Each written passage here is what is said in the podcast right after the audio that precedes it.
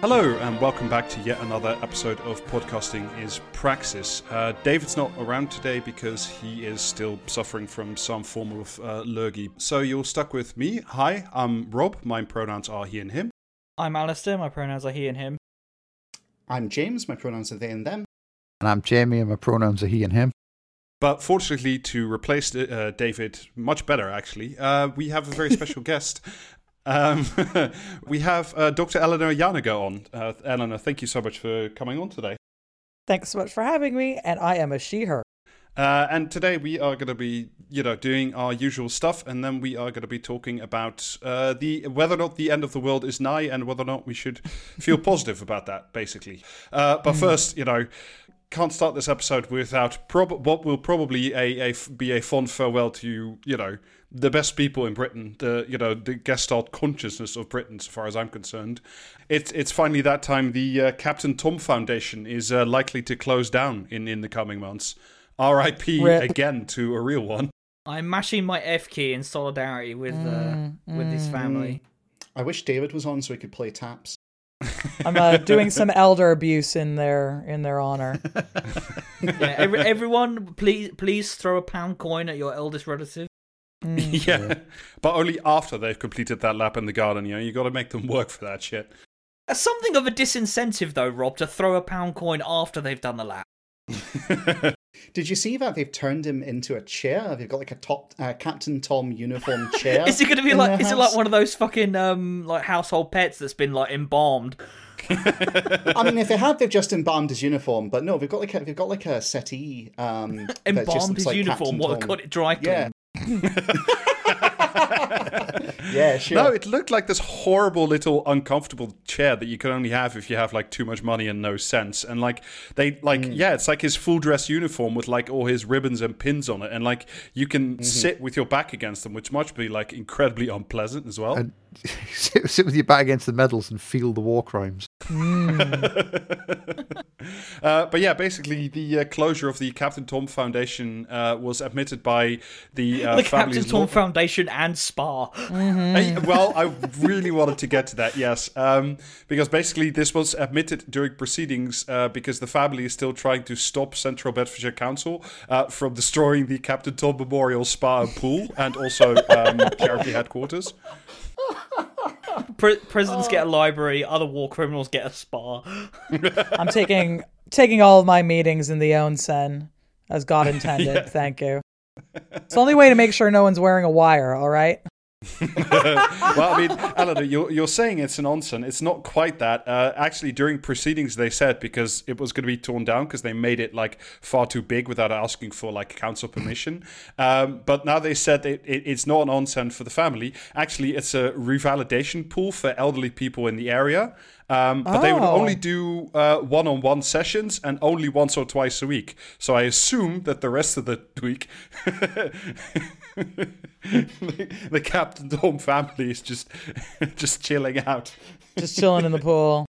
Do you know, if I was an enterprising council officer, I'd check if they've got insurance for that, for offering that service, because that's the real tell. They all the I mean, I don't think you really need to get that far because, they also said, this was the same lawyer, according to Sky, that the Captain Tom Onsen would also offer the opportunity for people to meet on a coffee morning basis. That's probably going to be not more than once a month, like a church opening for coffee morning for Macmillan.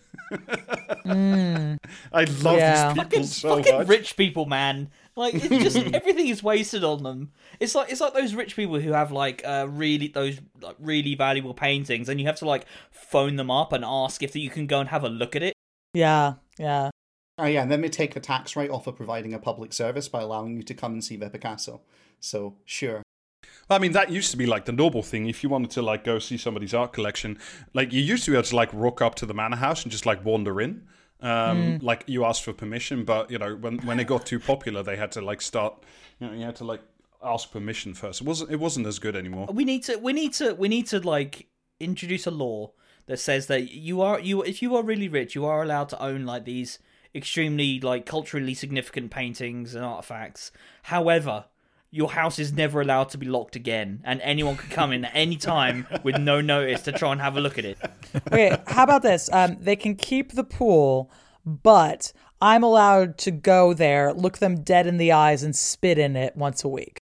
How about that? I think that's no more than fair. I think that, you know. You can keep the spa so long as I'm allowed to sit in the big Captain Tom chair. Yeah. I mean, that is technically not the only thing they kept. Apparently, they also kept £800,000 in, like, book royalties from, like, the books ghostwritten by some other guy, but in Captain Tom's name. Because what books? It makes me feel like I'm going crazy. Do you know how much money 800K's in royalties off of book sales is? What the fuck do you mean? What books? Who is buying these? Eleanor, it was written by a ghost. Like, did they not do one of those, like, fucking Little People Big Dreams kids books? Oh God! You know, like the Prince Charles one. Oh my God! I saw one of them in the shops. There was like his memoir, which I assume glossed over the many war crimes he committed in Burma. Mm. There were three of them. There's tomorrow. Yeah, there was Captain Tom's. Yeah, there was Captain Tom's, like, life lessons and, you know, like, catchy slogans. Yeah, that was the most recent one. Oh. Yeah, and there was also 100 Steps, which I think was the the story of Captain Tom. So, like, there's tomorrow will be a good day. Hey, everyone have hope. There's here's his memoirs, excluding the war crimes, and then there's Captain Tom's life lessons because they want to, like, keep the brand going. You know, so, like such memorable quotes as "Can I come in now, love? I'm quite cold." Oh, my bones hurt, the ones that I have left. I sure would like to beep, beep, beep, beep, the Burmese. But yeah, I wanted to ask Eleanor, because, like, you're, so far as I know, like, the only published author in this distinguished group. When can we expect 100 life lessons from Eleanor with, you know, the small royalties of, I assume, £5 million? The world isn't ready. Okay, like, they hate to see a girl boss winning, and by girl boss winning, I think that I mean a working class woman moderately succeed in the world of public medieval history. Everyone's vying for the title. Yeah, that's right. You know, I actually did a little research into how they sold all the copies they sold, because you're right, there wasn't, like, there was a few paperbacks kicked around, but it didn't seem to sell that amazingly. Apparently most of it was digital sales. So, you know, people buying shit on their Kindle, essentially, to have a read about Captain Tom. Also, there was a deal with Audible audiobooks that meant that it was free if you owned Audible for a limited period, so... Like, yeah, I'm not saying they got subsidised for their role in manufacturing consent during the pandemic, but I'm not saying it either. I mean, I'm Audible really with their finger on the pulse of what the people want there. Well, okay, fine. I mean, we should all be writing into Audible saying that, you know, we want more books about the medieval period and, you know, the role of women. I want more free garbage. That's right. It may be hot dog shit, but it's free. I will leave the last word to this glorious saga, and, you know, what I am concerned of is the best family in Britain, to his lovely daughter, Hannah Ingram Moore. They're emblematic, aren't they? Yeah, it's powerfully emblematic of Britain. This is from a quote in this is a bit from The Guardian. In March 2022, Hannah Ingram Moore defended her family's stewardship of the foundation to Philip Schofield on Good Morning. I think we've been incredibly naive, but I don't think that means we're bad. I think that we are wholesome, good people, and we run businesses we understand.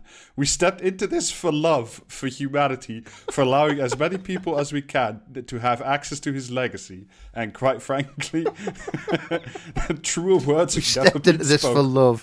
Fuck off. I mean, she's a PR. That's what you say. That's what you say when you come downstairs in the night and find out the hard way that your dog shit on the carpet. Yeah, after I was slipping the dog shit, we stepped into this for love. Just hearing a cash register ka-ching in the background as she's talking there. Sure, okay, whatever. Mm. I mean, she's a fucking PR person, so, like, one rung, like, above, like, estate agents and bailiffs. Yeah. Yeah. I mean, it's pretty much of a muchness. But I mean, it's like, clearly, ma'am, you didn't step into it, quote unquote, for love. In theory, the entire scam was predicated that you stepped into it for charity. Right? Yeah. And like, I mean, that was the only reason that like his legacy, other than the war crimes, was just like walked up a garden, raised some cash in it. Right. And then like, if you then don't give, anyway, I'm tired. I can't with rich people. Sit in the big Captain Tom chair, Eleanor. Take a load off. Yeah, take a load off. Just put the free acupuncture from the medals. Yeah, I was going to say, just put the cushion over the medals, because otherwise it's going to get real uncomfortable in about 5 minutes. Sitting in the Captain Tom chair to like get new slurs for the good people of Myanmar through osmosis. Just to feel something. Yeah. Well, I mean, I have other news, Eleanor, that might cheer you up, but maybe not as much as you might think. Is apparently you are. Well, I think that you are probably on a Department for Education watch list. Yeah. So congratulations to you. I have to say that you were generally the ones to break this to me, and I was like, yeah, I guess I probably am. Damn. I was just like, oh Lord, yeah. Mm. For like a little bit of context, this is a thing that was released, I think, this week or last week at The Guardian, that apparently like a whole bunch of people involved in professional education, so like teachers, but also education, specialists, etc., found out that like the Department for Education held files up to like 60 pages long, including all their like tweets and negative comments regarding government policy or Ofsted in general. Like they would have like these big files on you, which is like, it's really comforting that the Department for Education is doing that. Yeah, they're going to have all my best guillotine memes in there. Like, my Brendan collection is going to be on record. And let me tell you what. Eleanor, your Brendan's go on your permanent record, young lady. You really need to think about your future. And that's where really what I want to be remembered for. Because, I've got that one of the ambassadors, but it's Brendan's head instead of a skull. So, that's the good stuff. I do like the idea of you like appearing before the education tribunal and just saying, Your Honours, I would like to first have entered into the records, and then just like these printed pages that they like have to do in the US Congress, that they like, just these big printouts of Brendan memes and other garbage that like. No, it's just page after page of one huge Brendan. Forehead, yeah. Yeah, if they've got that old like dot matrix paper, that like just came out in an accordion style. Down the hallway. One on there. You just have it running in the background throughout the trial the entire time. They say that online harassment and bullying is bad, but we did make Brendan put a hat on one time, so who's to say? One time? Yeah. Forevermore, I think. But yeah, like I should stress, like, by the way, this like goes a little bit further than just like monitoring and like collecting your, your base tweets. Basically, if you tweet too much negativity about the UK education system, you get disinvited from like speaking slots, either run or sponsored by the Department for Education. Didn't this happen to Mick Wright's wife? Yes, it did, but that was for an AI thing. I don't think that was a schools thing, but I might be wrong on that one. Sorry, Mick, if this is the same thing. They did include like the specific example of like one children's book author and some kind of educational consultant, Dr. Mina Konkbaye, I hope I pronounced that correctly, who like had to submit her entire opening speech to the organization that like she was giving a talk to, and then that had to give it to the Department for Education for like review and checking before she could give the speech, and also after they cut her time, like her speaking time, in half anyway, which is just like, do you people not have something better to do? I seem to recall from like a week or two ago that like the schools were, in a non-ironic sense, but quite literally collapsing. Yeah, well, the last thing you want in your collapsed school is wokeness. So yeah. And the fact that they've got time to do this is what really bothers me. Everyone else is just kind of like completely under the gun, running like from one thing to the next, trying not to get beaned by like the meringue that we made schools out of in the head. And here they are like, oh, I didn't like what you said on the on September the 27th, 2021. You said, "Lol, look at Boris's hair." Come on. Come on. Yeah, McCarthyism really took a step down after the 70s, didn't it? No. Now, I mean, this one apparently is in specific context. This is from the article in the Guardian. Kong Bayer believes that the department attempted to silence her because she challenged its COVID recovery strategy for young children. Like other early years experts, she disagreed with the strategy. They had a COVID recovery strategy? Apparently so. Yeah, it was let it rip. I would simply recover. What? I would simply eat out to help out. That is what I would do, but, you know, in school or something. She disagreed with this strategy because initially it recommended putting very small children who misbehaved into time out or taking away their toys as punishment. Strategies that she believed to be psychologically harmful as well as unlikely to work. So, you know, not only are you being monitored and punished, you are monitored and punished because you say that 3-year-old, you should probably not take their toys away. Like, that seems like they were taking the kids' toys away as part of the COVID recovery strategy? Yes. Or did I miss something? What? The toys were full of COVID, Jamie, I think. you can have the children, you can have the toys back once you're able to fight this disease off. Yeah. I mean, this is just the most British thing possible, where it's like, what does this have to do with COVID? I don't know, I just thought I'd make lives worse for small children. Yeah. Yeah. Yeah. I mean, I you know, Britain is just rapidly becoming wet Florida. Mm-hmm. And Florida's already pretty fucking wet. It's just... Well, Florida's sunk, and we're more like, you know, it's not... Yeah, but Florida's that horrible foreign wet. We're good old British wet.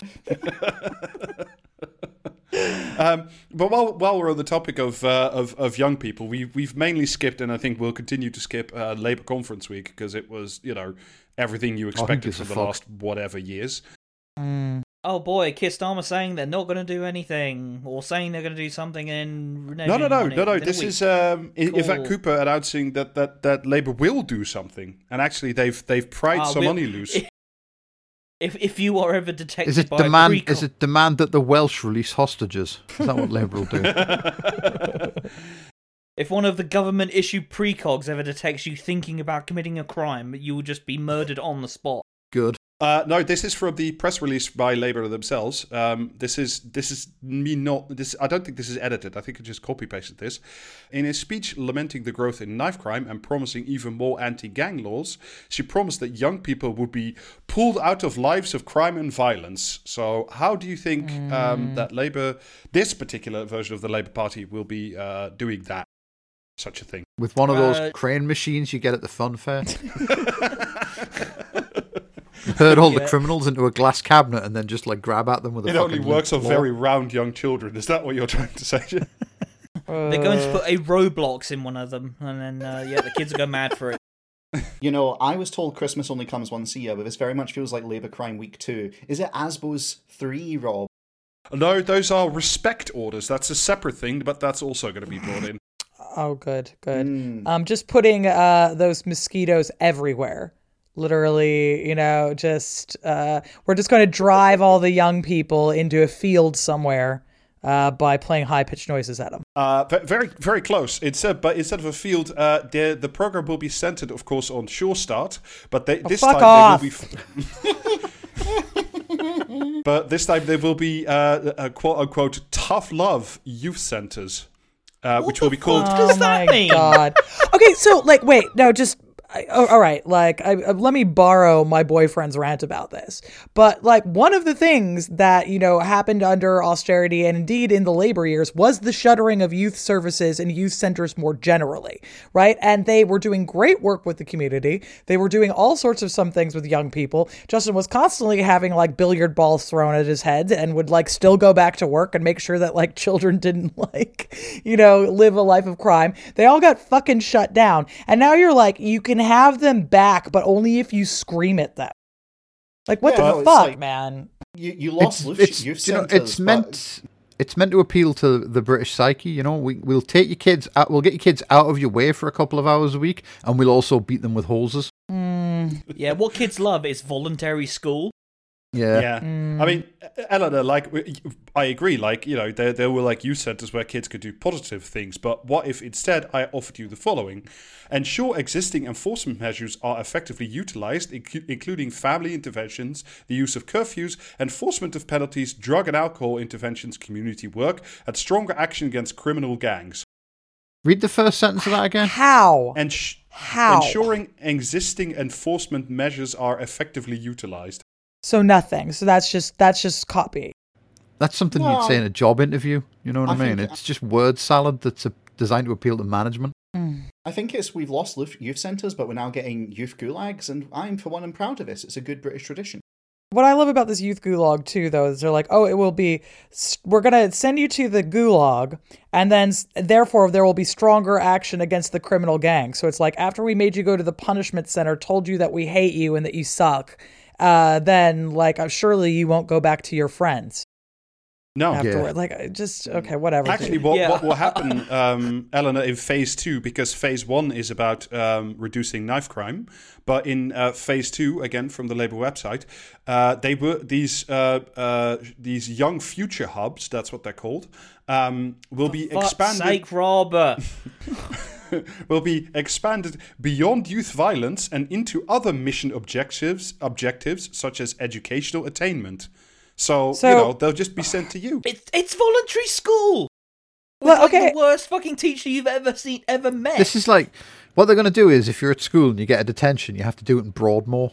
That's where we're headed. Well, like, and also this is just like bringing back one of the really bad new Labour youth centre policies, which is, you know, there used to be youth clubs and youth centers where you could just go be a youth and I don't know, go get some condoms or something like that. And then New Labour brought in this thing, the name of which I can't remember because I love my boyfriend very much, but he'd just be talking and I can't remember things. Okay, but they brought in some. It do be like that. I mean, men be talking, am I right? But they brought in this policy, the name of which escapes me, which was essentially like, oh, and also we'll help them get jobs. And it was like a fusion of Sure Start and the job centre. Yeah, exactly. And so instead of it just being like, you know, all you have to do, this is communal good. This is somewhere where, you know, young people can go and be and do things.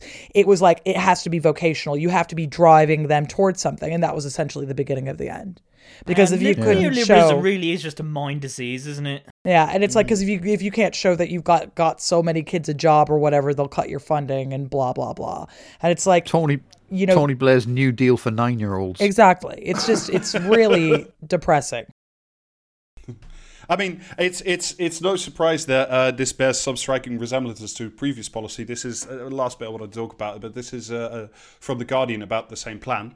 The plan also bears similarities to the last Labour government's Youth Crime Action Plan, which was announced by the then Home Secretary Jackie Smith and the then Children's Secretary Ed Balls, who is Yvette Cooper's husband and, you know, a cunt and a podcaster in his own right. Though those two things often do, you know, that's a Venn diagram with a lot of overlap. Whatever the opposite of a power couple is, Ed Balls and Yvette Cooper are that. It's like a draining couple. The opposite of Laszlo and Nadja from What We Do in the Shadows. Exactly. They're a siphoning couple, you know? Like just a discharge couple. I don't like that. Come on. Also, Ed Balls was Children's Secretary? Jesus, that's creepy and weird. But anyway. I know. It's Until, of course, he went on Strictly Dancing and all that other stuff. And now, you know, as a morning TV host, a normal thing that you get to be after you've been in power. Ed Balls has the kind of energy where I would believe if you told me he was a child secretary. You know, like work for the boss baby or something.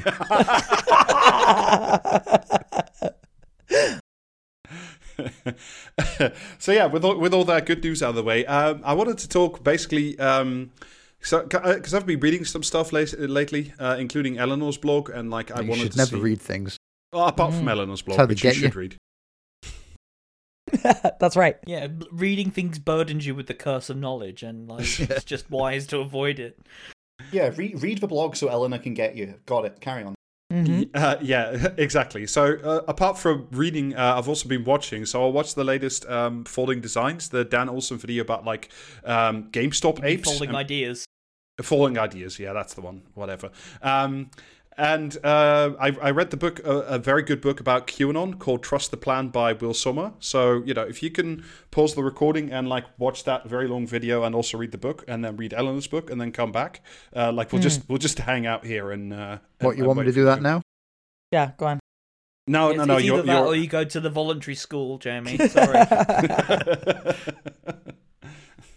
But yeah, basically what I want to talk about is like how a bunch of like the more recent, I don't know, last 5 years sort of conspiracy theories and sort of group beliefs sort of seem to have become very sort of millenarian and sort of like end of the world, almost like delightfully doomsday cultish in nature and lookout. And like, you know, that's not anything really new because I know that you know, that was also the subject of your PhD dissertation, Eleanor. So like, yeah.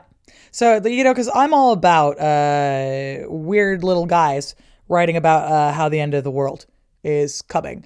And the thing is, there's rather a lot of that, especially within the medieval context, because you got to understand medieval Europe is largely Christian, right?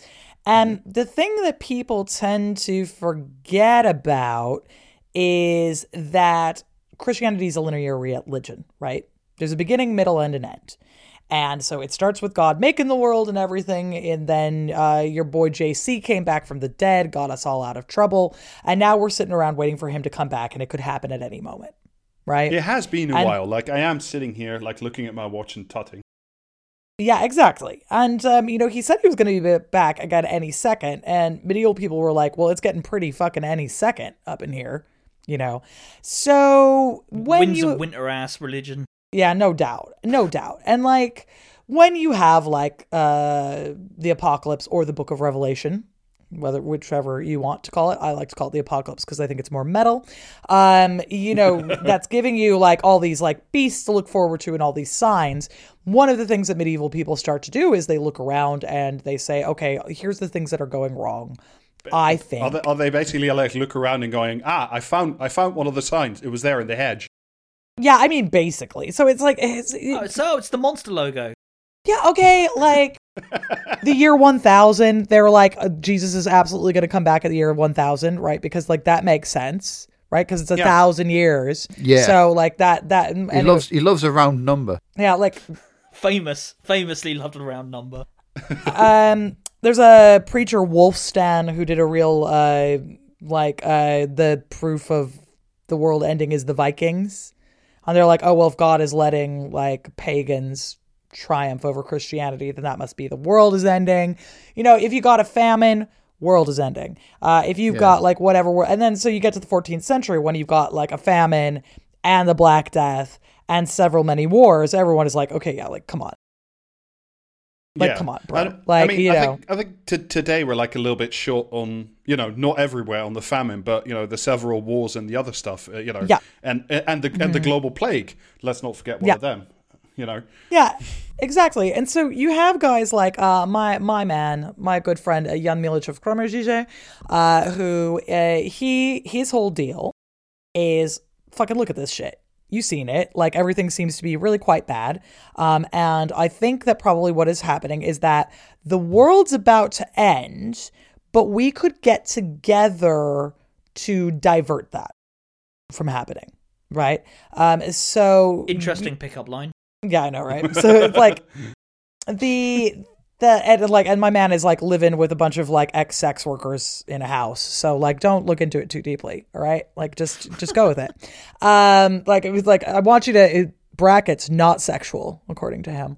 But end of the world brackets, not sexual brackets, normal. Yeah. Normal. It's just like a normal house in what used to be a brothel full of a bunch of women who used to work in the brothel and also some preachers. It's normal. It's a normal community. Just like the decor, you know? Yeah, exactly. Yeah, exactly. It's a good vibe. And so, like, basically, his thing is, you know, it's a lot like Grandpa Simpson and Death. You know, he's like, Antichrist. It's not Antichrist. Antichrist. But and his signs of Antichrist are like, oh, you know, all of the war, all the famine. People aren't being nice enough to Emperor Charles IV. People aren't being nice enough to me. you know, things like this. But, you know, all of this can be got at if we reorder society, if we, you know, like he did some nice things, like some of the sex workers that he lived with, like he'd pay their way out of debt so they didn't have to do the job anymore. And like, that's cool. Oh, that's cool. Right? Yeah, that's, so, like, that's you know, a good thing. Like, you know, I always say that he does like a way better job than anyone in like the fucking rescue industry now does, because they're just all like, well, put sex workers in jail and that'll solve it. You know, like at least Milic was out here being like, well, if you want him to like get a new job, you're probably going to have to give him some money, right? And a place to stay. He did that. So, but he does these things because he's like, we need to stop the end of the world. We need to stop Antichrist from coming. We need to like reorder society in such a way that all of this can be postponed, because whilst we certainly know that it's going to happen, it doesn't necessarily have to be right now. Like if we could put a stop to it. And so, yeah. And this is kind of like one of the big ways that like apocalyptic thought is disseminated in the medieval period, because you got to understand that preachers are like the form of mass communication at the time, right? Like in a world where there's incredibly limited literacy, and the people who are literate are usually in cities. What happens then is you're not going to like get anywhere by like writing something down, but you might get somewhere if you write something down, like a model sermon, and one priest goes and he will give a sermon, and then someone else goes, that's a really good sermon, can I give it? And he goes, yeah. So you've just preached that sermon to, I don't know, 100 people, and then that priest goes and does it to 100 more and 100 more and 100 more. And so it's a real form of mass communication and mass media, and preaching is like also for them like a hot night out. They're like, oh yeah, I can't wait to like go down the square and hear about who's Antichrist, like that would be fun for me.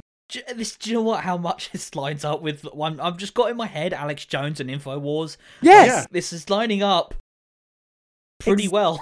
Exactly, and like, so you just like say these things, and then people are like, oh yeah, well, I've heard these, I can line them up. And now let me tell you what, who does not like all this shit is the church, right? Because the church, their thing is they're like, you cannot go around predicting the end of the world, because then when the end of the world does not happen, we all look pretty fucking stupid, don't we?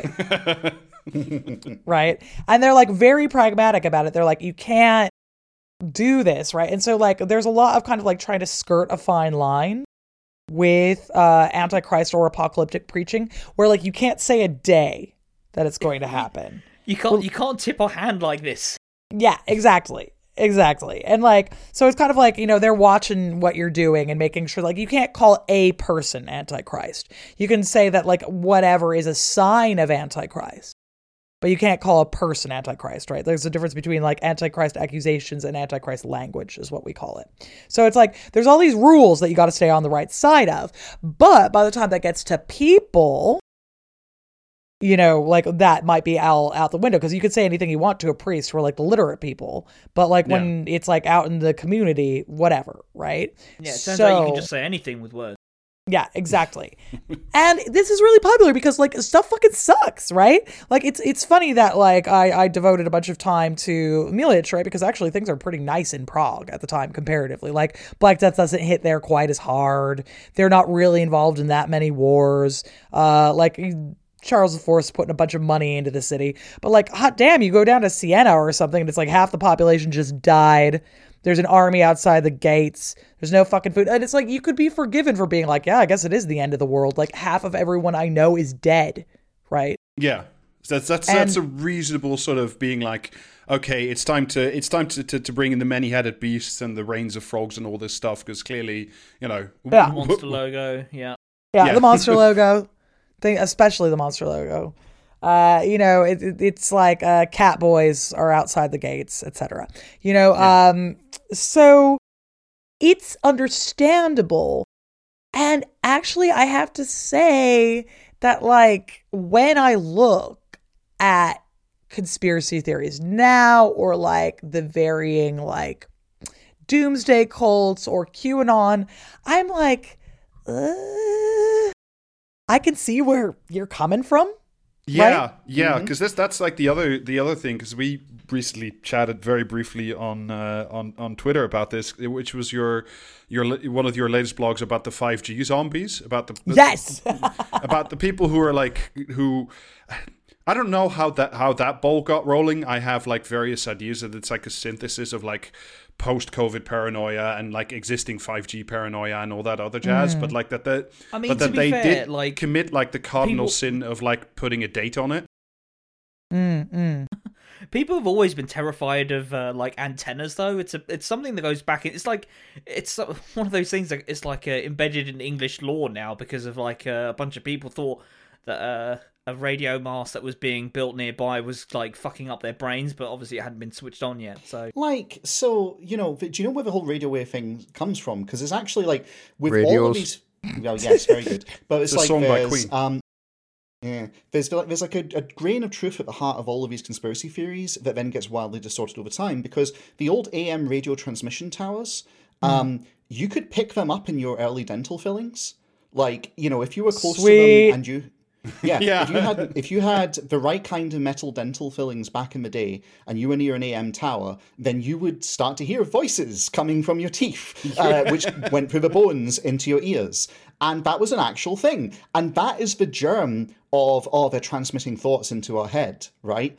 Like that's where that whole thing has its origin. I really like the idea of crazy. Like a very old ad campaign with like people saying like you would steal an AM radio signal, but it's just like aimed at people with false teeth only. I think that's really great. Well, it was like here's the thing, we joke about it, but this was a real problem for quite a few people because like trying to get asleep and you've got like fucking talk radio in your head. Can you imagine? You know, imagine you had Ed Balls podcast thank God we've got Facebook now. Into you. Yeah, yeah. So it's like. This was an actual issue, and of course you then combine that with mental illness and paranoid schizophrenia in particular, and someone's going to go, well, some people are noticing, but I'm hearing voices. It must be coming from those broadcast towers the same way. No, I don't have fillings, but that just means it's more sophisticated. Maybe those people are collateral damage because I must be the real target because I'm important. And that's where it comes from. That's the origin of it. And all the 5G shit, all of the, you know, fear about radio waves, all the, you know, electricity lines might give you cancer. And there's like, as actually, again, there's like some stuff in there that suggests that maybe there's something that might be at the root of that, but we'll never know because it's one of these things that's too fundamental to our modern society for anyone to really want to with it. Like these are the origins, all of these conspiracies, and then they start to percolate and they combine over time, and you take like the COVID stuff where they're like, oh, you know, they can't really be giving us these vaccines for like good reasons. I don't trust the government, so it's got to be a bad reason. And then, you know, you end up with COVID 4G zombies. And it all comes from like little bits of like intersection with reality that then get taken in paranoia, fear, and distrust, and they become this life of its own. So, yeah.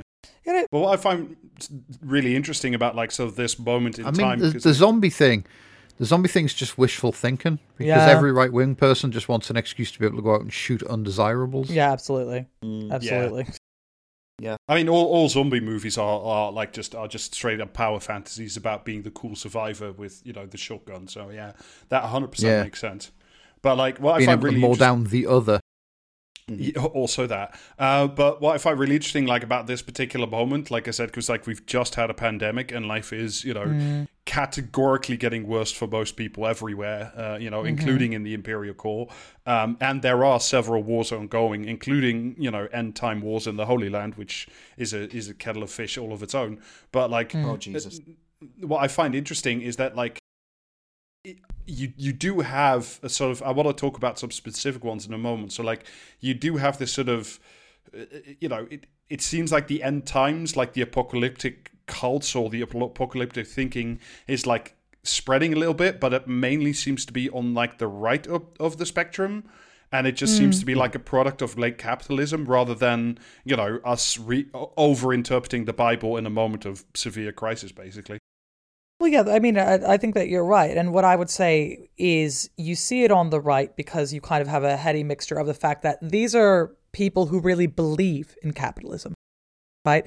So these are people who are like completely lost in the sauce. And of course, libs have this too. I'm not saying that they don't, but they are led to understand that especially Americans, right? And certainly it's true here in Britain as well, but that they are in the greatest country on God's earth, that capitalism is the only system that works, that what they were supposed to do was cede all control over capitalism, you know, get rid of government regulations, get rid of like any kind of unions, get rid of anything like this, and that they would then prosper, right? And also in America on the right, this is very much linked to the prosperity gospel as well. You know, this very specific idea that people with money are also moral, which is certainly preached like quite literally in churches in America.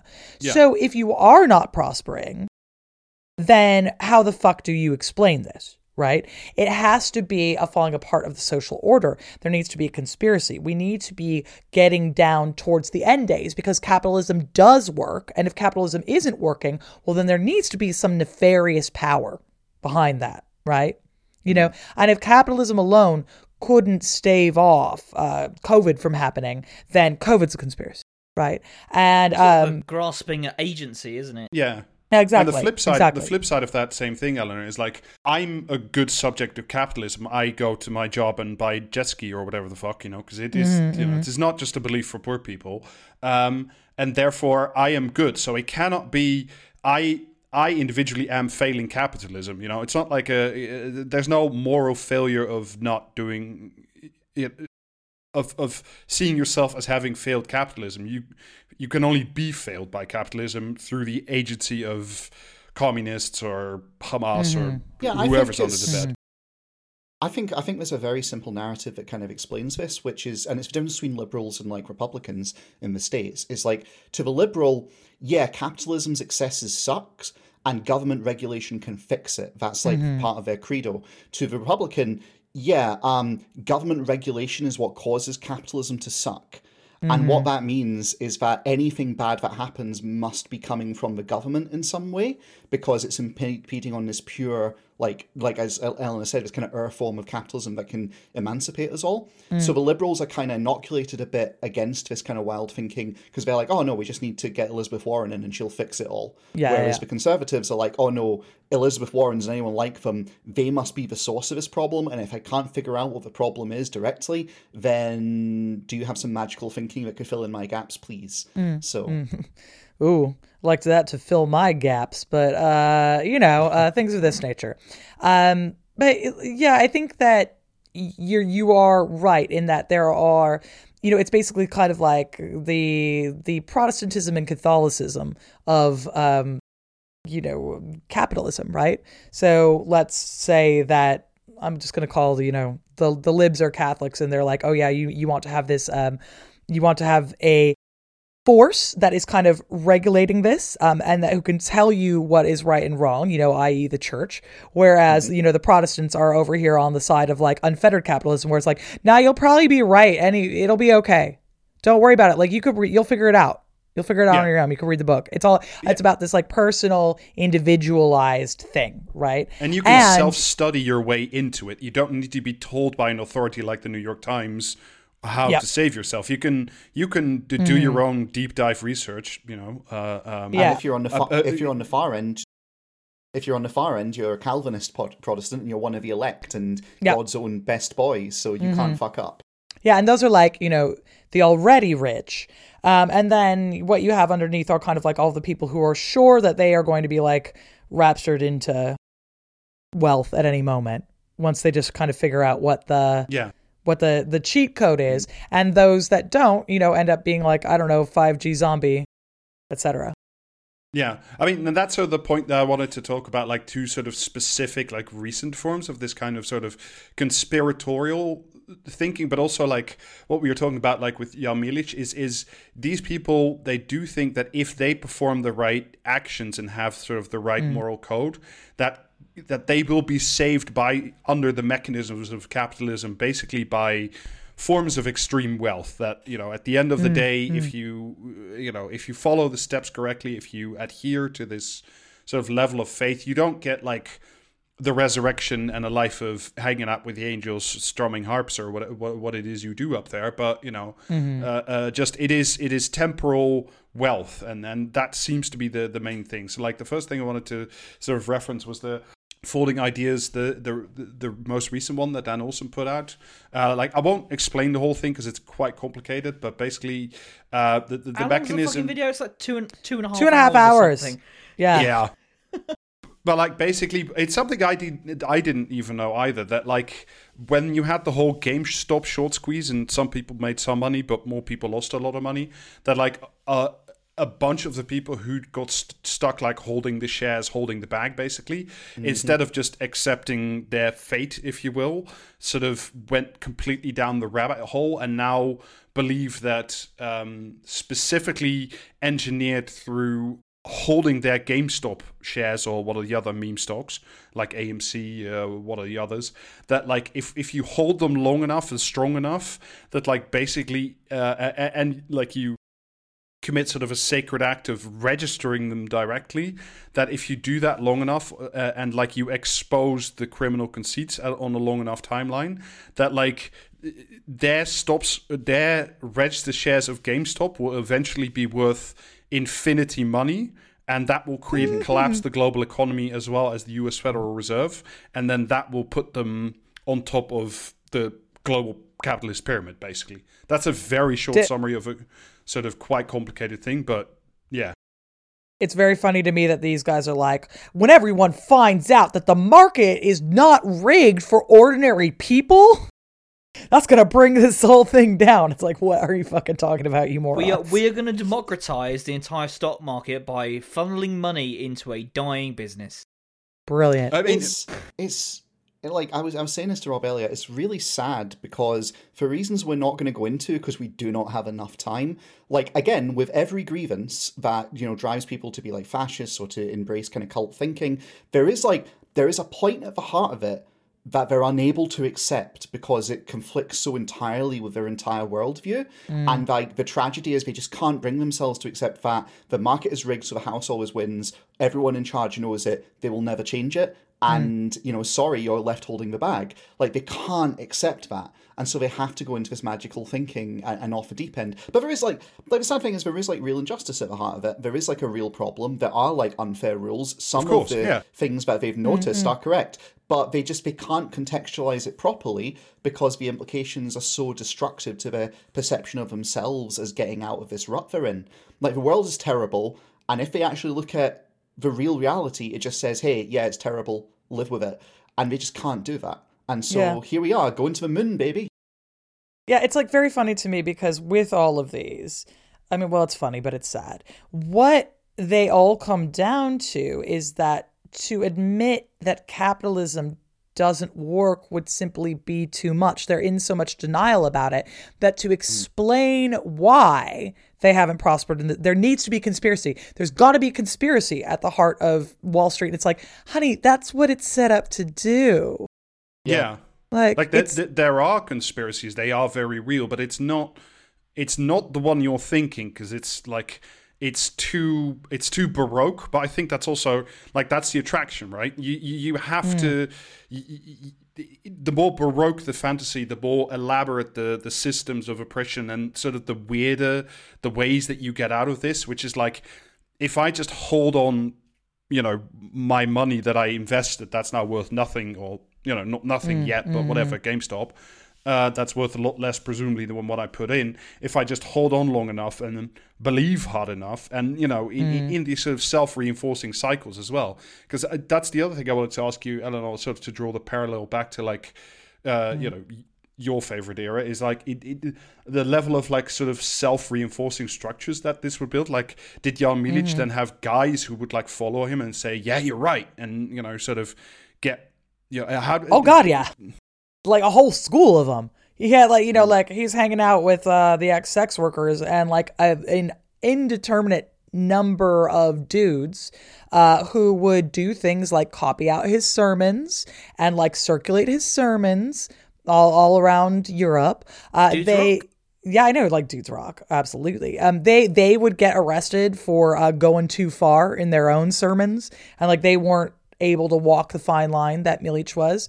And eventually, too, like, Milic himself gets into trouble. Like, he gets called over to Avignon, which is where the papacy is at the time. Because basically, like, a bunch of haters... like a bunch of Franciscans took exception to the fact that he was calling them all servants of Antichrist. And they wrote a letter of complaint to the Pope. They were like, I'm going to like speak to your manager. And Milic had to go over to Avignon, but by all accounts, they were just like, this is fine. But he died there. So, like, you know, who knows, like, one way or another, it doesn't really matter. But you had a bunch of dudes who were just kind of like, yeah, we're going to uphold this. And then the minute that Milic dies, like, they basically, you know, the center could not hold. Like, he was the center of this community that they called Jerusalem, with all the sex workers and preachers. And the minute he was out, they couldn't do the thing. Like, they didn't have the charismatic force. They didn't have the vision to kind of drive forward these same ideas. So it just kind of scatters. And you have other people who kind of try to pick up his mantle. There's like a guy called Matej Vyanov, who is kind of like a very bargain basement Milic, who doesn't do a very good job. And then eventually gets reinvented as the Hussites, kind of like later down the line. Although the Hussites are like, the church cannot be reformed, burn it all down, right? Whereas Milic was like, the church can be reformed and must be reformed. So Milic is a lot like, you know, your GameStop people. Yeah. Where he's like, no, the system would be fine, but we need to, but like, or maybe he's a lib, you know, where it's like, we just need to tinker with the system, right? And then it'll be okay. And by the time you get to Jan Hus, he's like, the system is fucking burn it, whack, get it. But get the interesting thing is that, and like, I think that's sort of the, I don't know, maybe that's the change, maybe that's not really the change. Is that like now, obviously because of like the mass media and the social media we now have, like you don't, I mean, one guy is helpful, but you don't need one.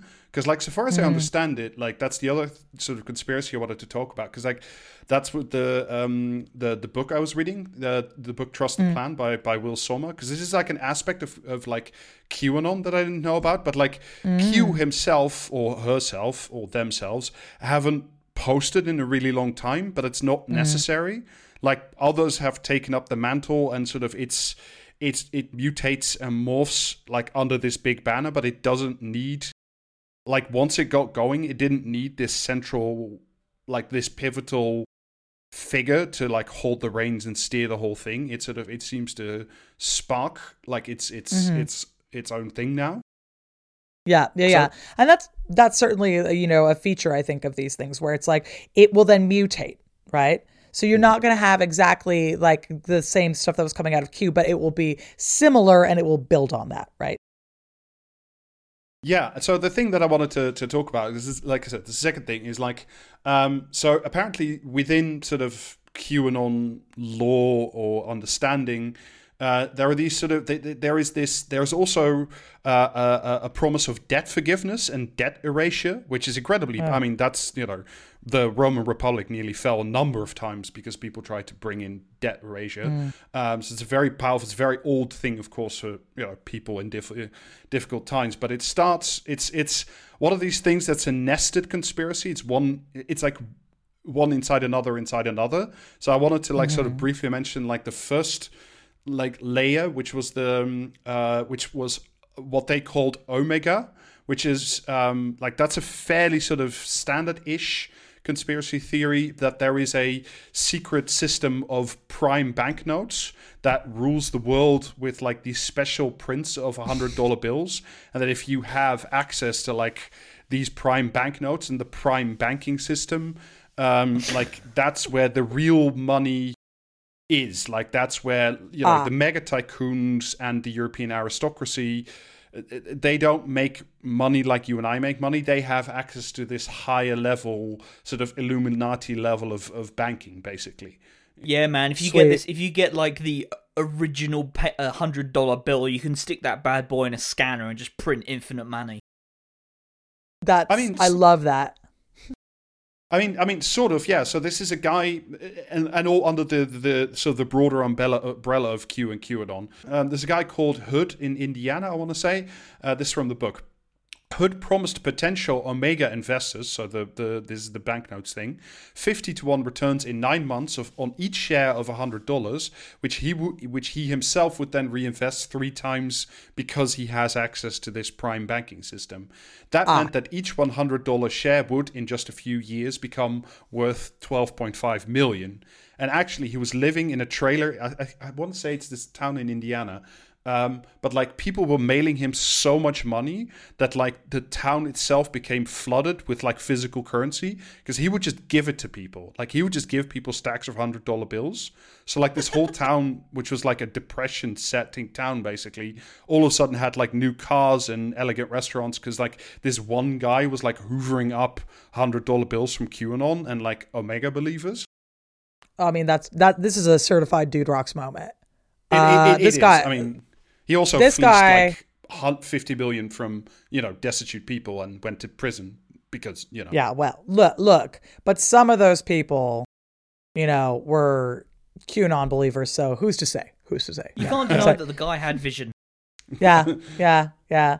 But I find this a very particularly cute little conspiracy theory because it hinges on cash, where it's like, yeah, the issue is the cash.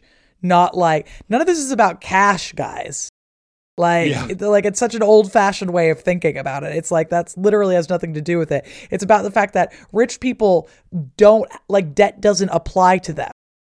That's what it is. Like the fucking GameStop thing has the same issue at core, where they think it's all about the bonds, the actual stocks that underlie that. Sure, we got shares in the company, etc. When no. It's that literally the rules don't apply to like market makers in the way that they apply to you. And they never will. Like they just, it really is that. They become so focused on an object as the reification of like the disorder in the world and how taking control of this object will fix it. It's, you know, it's like, oh, I just need to, if we can get our hands on the magic sword Excalibur, then we can put the true King of England on the throne and all right, you know, all will be right for the world. All will ring, you know, true. Yeah, it's the old adage of like, if you owe the bank $1,000, that's your problem. But if you owe the bank $1 billion, it's the bank's problem. But like your interpretation of that is because $1 billion requires special $100 bills. Mm-hmm. I mean, sort of the most fantastical thing. Just as a brief side note, and then we'll move on from the Omega to what I find the much more interesting one. But like the guy running the con, this Hood guy, at some point started asking people to wrap the $100 bills they were sending him in tinfoil to avoid spies in the postal service. Yes. Fuck yeah! I don't want my dollar bills to become woke. I mean, but like I said, I love the tinfoil has this, like, do you know what I mean, secret life. Yeah, it's like, yeah, you can use it to keep your dinner hot, or you can also use it to thwart the CIA. Oh god, right. You know, it's wonderful that I mentioned it earlier. Again, the tinfoil thing. So, right, if you've got the fillings, which are picking up the signal from the AM radio, right? Mm. If you put a medium in the way which can pick up the signal, then what will happen is the power of the signal will be reduced as it starts vibrating the tinfoil instead. Oh. And so some people who had that problem found that if they slept with tinfoil on their head, they didn't hear the noise because it was going, like, basically the energy was being dissipated by a very crude, like, not proper, but attempt at a Faraday cage. That's where it comes from. It's so stupid, but obviously you can imagine, like, a game of telephone that gets passed along, and all it takes is one schizophrenic person who's hearing voices, and boom, tinfoil hats. I don't know why that's reminding me of, like, the greatest product that you can buy on Amazon, which is a Faraday cage for your wireless internet router. Oh, yes. And then all of the comments saying that this my internet didn't work after this. It's like, yeah. Yeah, dude. 5 stars. But yeah, so like this, again, the Omega is kind of nothing new. The thing about the special banknotes, that's very standard. Like, that's both a con and a conspiracy that's very long running. But it gets interesting where it warps into a thing called Nesara, N-E-S-A-R-A, which is basically the writings of a very eccentric engineer from Louisiana in the 1960s, which are rediscovered by an original follower of the Omega banknotes thing, a woman called Shaini Goodwin.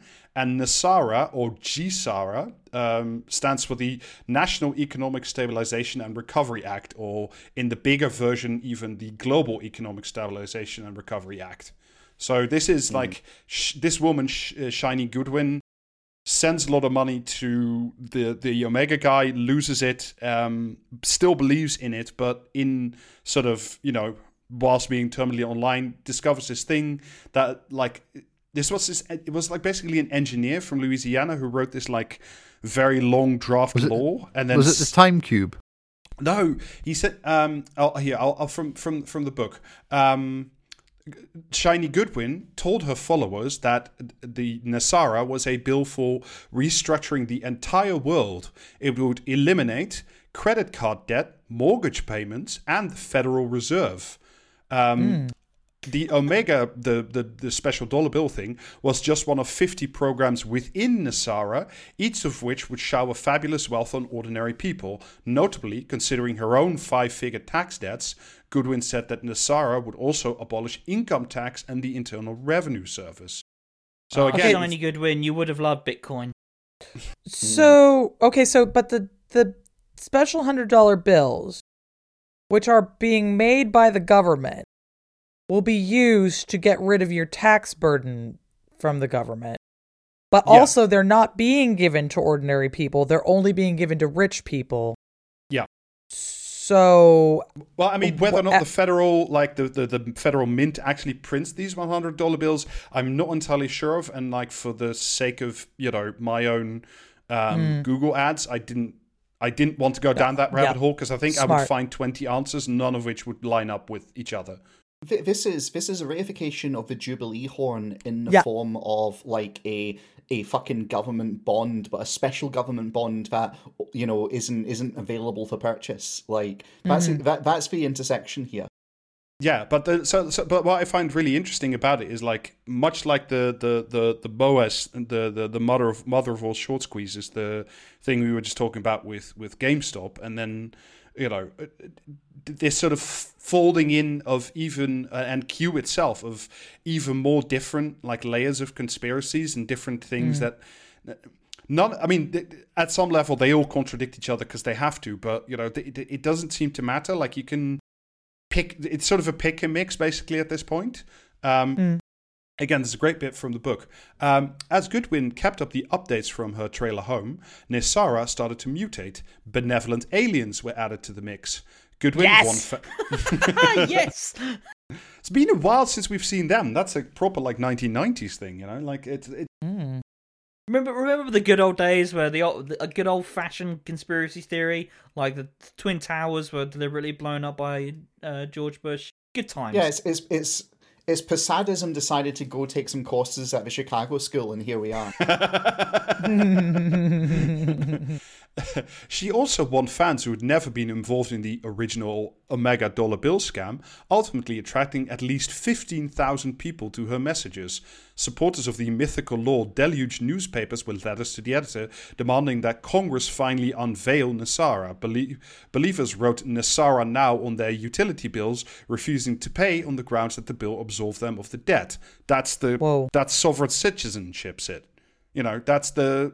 A few years ago, you would do the same, but you'd say you can't send me to court. There really is. It's the French flag. There really thing. Is. There really is nothing new under the sun, is there? No.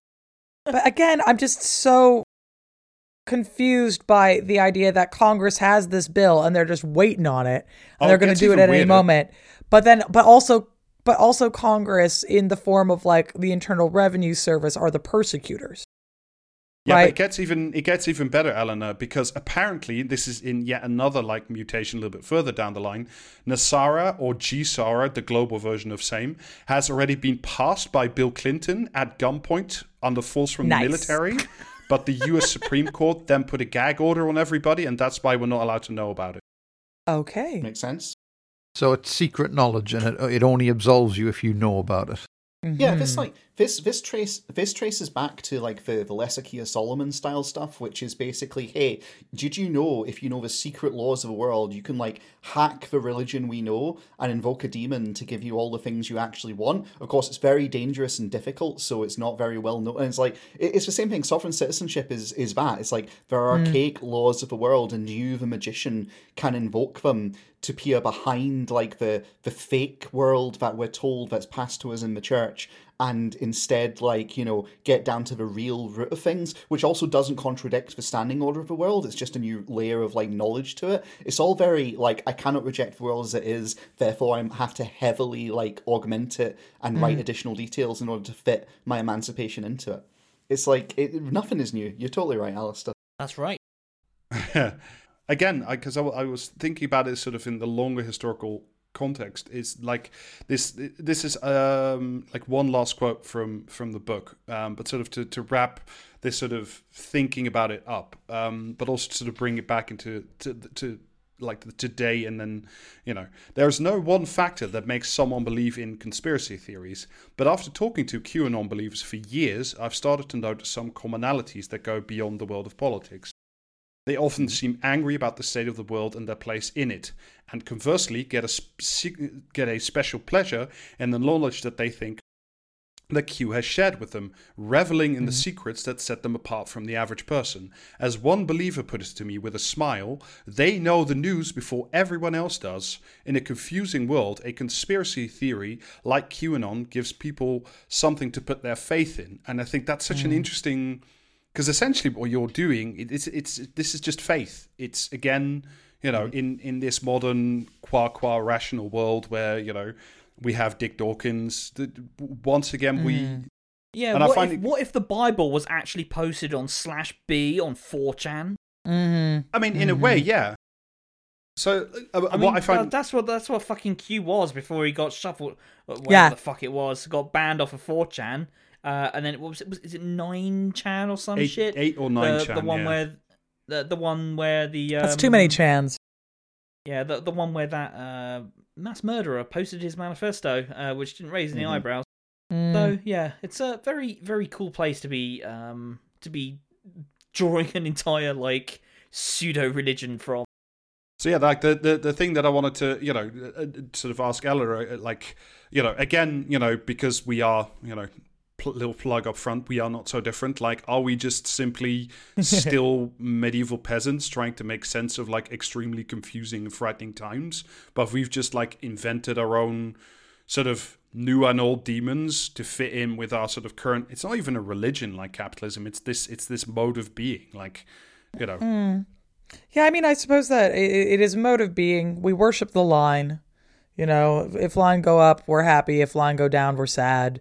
And we are confused because line go up doesn't actually correspond to what our own lives are. And I would say that, you know, one of the things that makes it slightly different from medieval conspiracy theories is you have, of course, this focus on individualism, right? Like, you'll find out the cheat code. You will get the special $100 bill. You know about Nesra or whatever. And so as a result, they have to give it to you, but you know, not necessarily the group. And, you know, the difference between that often and medieval conspiracy theories is that, like, something has to be done as a group within medieval conspiracy theories, which is, you know, maybe better, like, because at least they're calling for collective action. And, but I mean, this is what capitalism took from us. Yeah, but I mean in a way, yeah. Yeah, yeah. In a weird way, yes. We also do, of course, have massive overlaps, and you know, so let's quote my own writing, right? So the article that I wrote on this, which is called "On Sickness and Conspiracy," I say I'm talking about you know, the idea the 5G that zombies. Yeah. When I talk about the 5G zombies as like a, you know, one of these kind of overlaps, right? This is a lot like the conspiracy that Jewish people were poisoning wells to cause the plague. And what I say about that is it's, of course, absolutely abhorrent and horrifying, and it makes me want to cry. But it also has all of the hallmarks of conspiracy theories now, because there's a shadowy group of elites who are bent on destroying a society. Check. You got word of mouth about nebulous proof that this is happening. Check. You got a weird misunderstanding about how you would even go get a poisonous substance in the first place. And, oh, baby, you know that's a huge check, right? Yeah. So it's like, that is true about, like, the 5G coronavirus zombies thing, right? Where it's like, I don't know, and then the 5G will activate, and then bada bing, bada boom, there's your poison. But it's also true about these Nestor things. It's also true about these Omega things, right? There's these elites, definitely about the GameStop thing. Like, that's like, definitely. Absolutely. Like- Like, whether we're talking about like a poison that is going to trigger us all into being zombies, and there's this bad understanding of poison, you've also just got like, you know, the bad understanding of, you know, the poison of capitalism, of the poison of the market, of the poison of money being an actual thing that they don't really quite understand. I too have some of the quotings of your writing, specifically that 5G zombie piece in the show notes, because like, the difference here is that Gina, the 5G zombie woman, and her weirdo friends, unlike medieval Europeans, have been given every possible way to understand what is going on around them and are simply choosing to ignore it. And I find that's like... because part of the conspiracy theory is like you need to build sort of these psychological walls around you to literally ignore, you know, not always factual reality. Like, factual reality is incredibly messy and different variation, you know... perceptions of reality and so on and so forth, but like you could almost say that like at the same time as obviously the internet is incredibly sort of a powerful accelerant for all of this, you could just say, well, you could just go to like nhs.whatever to look up the 5G zombies. I don't know if they wrote a thing, but you know, like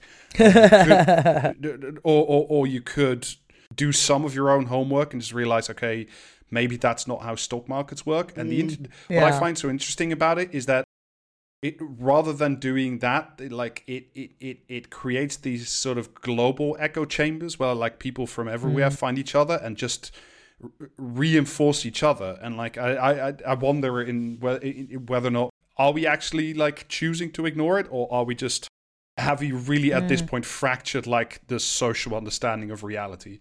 I mean, that happened a while ago, but still. Yeah. If I could put a thought in here, like. Yes, like, you know, medieval peasants don't, you know, they are not so much to blame because they didn't have the excuse. But by the same token, what we're not really making account for is social conditioning and how strong it is in our society. Because, like, to use the GameStop guys as an example here briefly, they've been socially conditioned to believe in a narrative about how the markets work, and even to believe in certain mechanisms about how the markets work, which just aren't true. They're propaganda. You know, they're the narrative that's sold to the rubes to allow people who are rich and powerful and institutional market makers to continue a system that is basically wealth extraction, right? And so even the simple explanation of how a short works is actually not correct. When you dig down into it, it doesn't work like that. It's a simplified consumer narrative. It's not how it actually goes.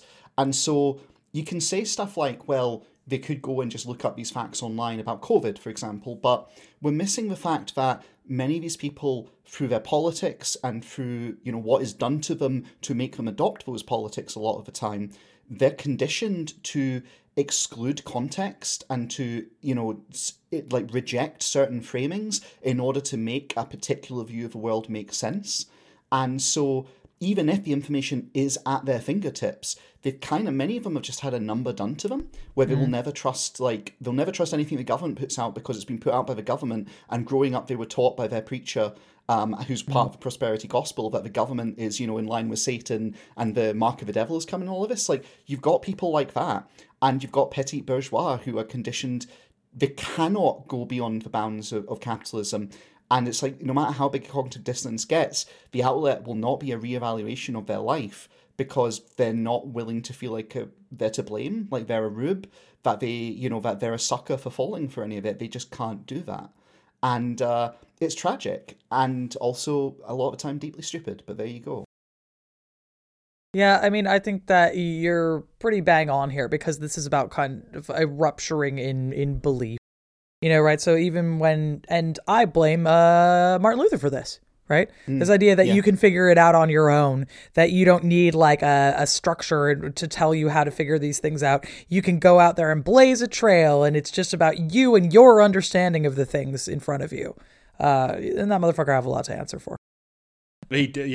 Even though, you know, a proto poster, still, even though we as posters all have things to answer for, but him probably more than many others. And sort of moving towards the ending, and I don't know, maybe just as a coder or something, but I was, because we are normally mainly about, you know, stuff based in the UK, is like what I find so interesting. I was trying to think of like, because the $100 bill thing, the QAnon, that's, I mean, it washes up on UK shores, but not least, not yet, or not really in its like in its pure form because it's too American. But like the thing that seems to sort of have like the hit version of this is like the 50-minute cities. I think that's like the best parallel that I could draw. And what I find so interesting about that is like the 50-minute cities doesn't even have like sort of the divine cuddle or like the financial cuddle of, you know, extreme wealth if you just send the dollars off or whatever. It's just there's nothing at the end of it. The only freedom that you would get to keep is to drive to the big Tesco, which is just an incredible, that's such a Brit thing. Yeah, I mean, we love to drive to big Tesco, but I think also part of this is that your nephew who laughed at you at Christmas when you talked about politics won't get to do that anymore. I think that's also part of it. Like that's that basically all they're hoping for is that like, you know, the beleaguered youth will no longer sneer at them as you explain that the real problem is that your car isn't large enough or whatever, you know. Yeah, you had that like Sadiq Khan is making you get a diesel car from past 2006, I think, is the thing at the moment. My God.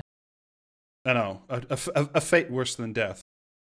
But yeah, I mean, I just wanted to sort of wrap it up there, except with the thought, which I always find an interesting one when you sort of think about these conspiracy theories. And the book about QAnon has... we didn't have time anymore to go into it, but has like some interesting chapters about like where he talks to like the family members of people who've really sort of lost themselves in the world of QAnon. And there's similar stories in the GameStop video by Folding Ideas. But like, you know, I think it's always so interesting that like liberals will just, and like quote unquote smart people will just sort of desperately want to conjure these people out of their constructed realities with like facts and logic. But like the question of how, whether or not like these people are retrievable in any way, and whether or not they exist in such numbers that it's important to retrieve them. And like, you know, that's also something I wanted to ask you, Eleanor, is like after Jan Milic, you know, dies or gets killed, I can't remember what happens to him. Just dies.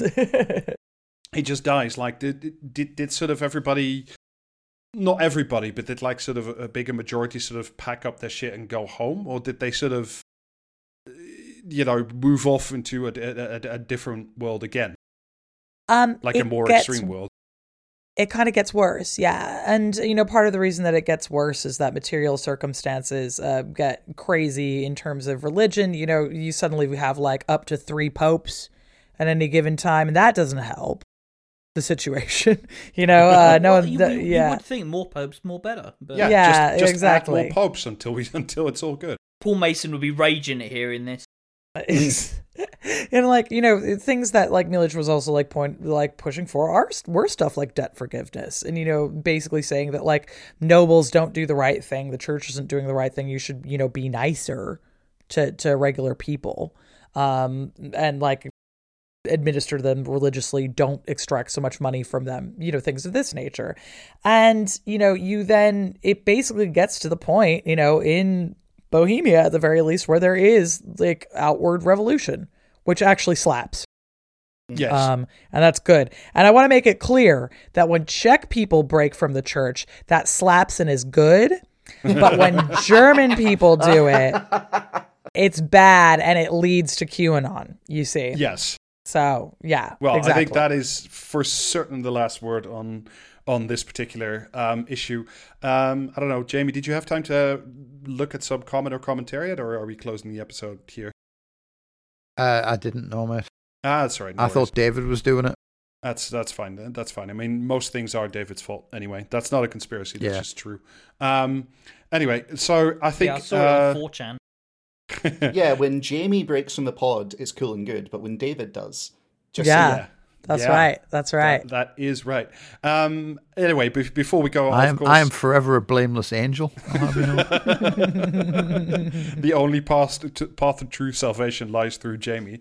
Anyway, so before we go, Eleanor, of course, I want to give you, like, you know, I have stopped trying to keep up with all your various things. All I know is that I listen to We Are Not So Different, and I'm really enjoying the Arthuriana sequence on what it's like to be a good cuck. Oh, thank you so much. I'm really enjoying that one. So yeah, you can check out my podcast, We're Not So Different, where, yeah, we talk about stuff like this, basically. You can also check out my blog, which we talked about here, which is going-medieval.com, where I write things. You can check out my book, The Once and Future Sex, which is about gender roles for women in the medieval period and now. And then there's like my professional ass podcast, which is called Gone Medieval, where I'm a very good girl indeed and don't say fuck. So those are the main ones. Yeah, so go check that out if you're some kind of professional for some reason.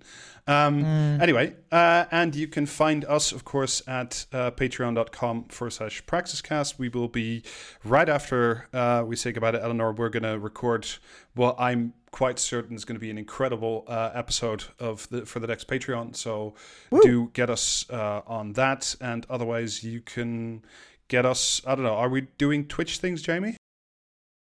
Not at the moment, we're not, because I've only got one arm. James so in recovery. I can't game, and also Lila's got no internet, so. Okay. I'll fill the gap then. I'll jump on this Thursday and I'll do more. I don't know what Alistair's excuse is. As far as I'm aware, Alistair has internet in both arms, so he's just slacking. Does he need to point to the shirt, mate? Stop asking him to work. Well, I am actually on playing D&D with Sinan and a bunch of other people. Yeah, but that's on Sinan's Twitch channel. Splitter. We're a bunch of internecine fuckers on this podcast. Like, does that D&D stream have music by Jordan? No, it does not. You can also get Eleanor in old episodes of Sidad stream where they do Thick Bohemia, if memory serves. Oh yeah, that Bohemia got so big though. Yeah. Yeah. So on that very very tempting out, Eleanor, thank you again so much for stopping by, and we will check everybody on the Patreon where you should go and subscribe because it's cool and good. Bye. It's the one true path to salvation. Bye. Bye. See ya. Bye.